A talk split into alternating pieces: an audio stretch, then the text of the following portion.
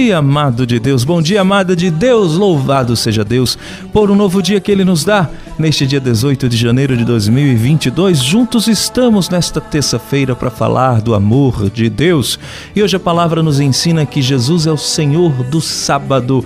Vamos entender melhor o que é que esta palavra de hoje está querendo nos dizer? Venha comigo, em nome do Pai, do Filho e do Espírito Santo. Amém. A reflexão do Evangelho do Dia. Paulo Brito.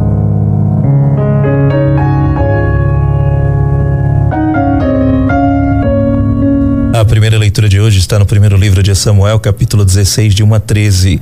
O salmo de hoje é o 88 e o refrão: Encontrei e escolhi a Davi, meu servidor.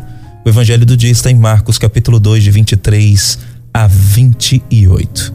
Meu irmão, meu irmão, o evangelho de hoje parece os fariseus questionando Jesus porque seus discípulos colhiam espigas para matar a fome, espigas de trigo.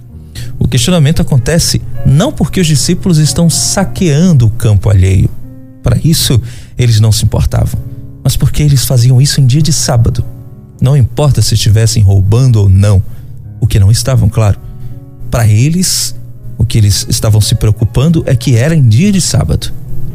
O sábado era e continua sendo muito importante para os judeus, comparado ao nosso domingo, que é dia de repouso, dia de encontro com a comunidade, dia de convivência familiar. E Jesus justifica aquela atitude de seus discípulos com um exemplo tirado da própria Escritura. Ele vai dizer que o sábado foi feito por causa do homem. Mostra claramente que as leis devem estar a serviço das pessoas e não as tornar escravas. E o próprio mestre atuava, mesmo que em dia de sábado, quando se tratava de fazer o bem ou quando a vida estava em perigo. A vida está acima de qualquer lei. E com esse ensinamento, Jesus prega para a gente também a libertação da escravidão religiosa. Olha, uma religião que não liberta, ela escraviza. Foi para a liberdade que Cristo nos libertou e não para nos escravizar. Ora, qual sentido faria Jesus vir ao mundo para nos escravizar, nos tirando de uma escravidão? É tirado de uma escravidão para pôr em outra? Não. Olha, os fariseus, eles tinham muitos bons discursos, eles eram bons de discursos, mas era eram muito ruins de prática daquilo que Deus queria.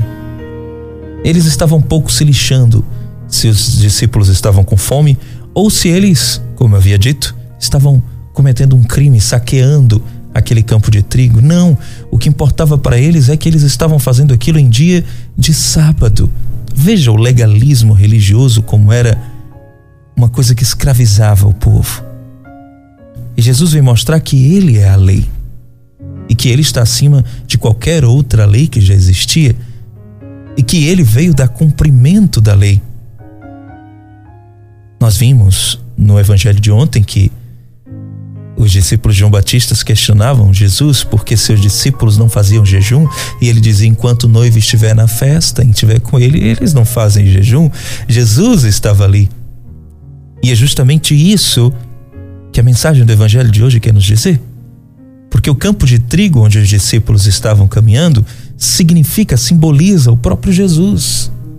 E o trigo é a imagem do próprio Cristo, o trigo que se torna pão e o pão que se torna o corpo do Senhor.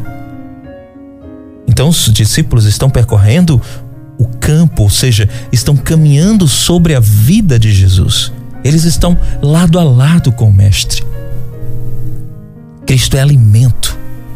Ou você vive dele, ou você está morto. Ou eu vivo dele, ou eu estou morto. É a mesma dinâmica essa dos discípulos aproveitarem aquele campo de trigo. É a mesma dinâmica de saber aproveitar a presença do Senhor.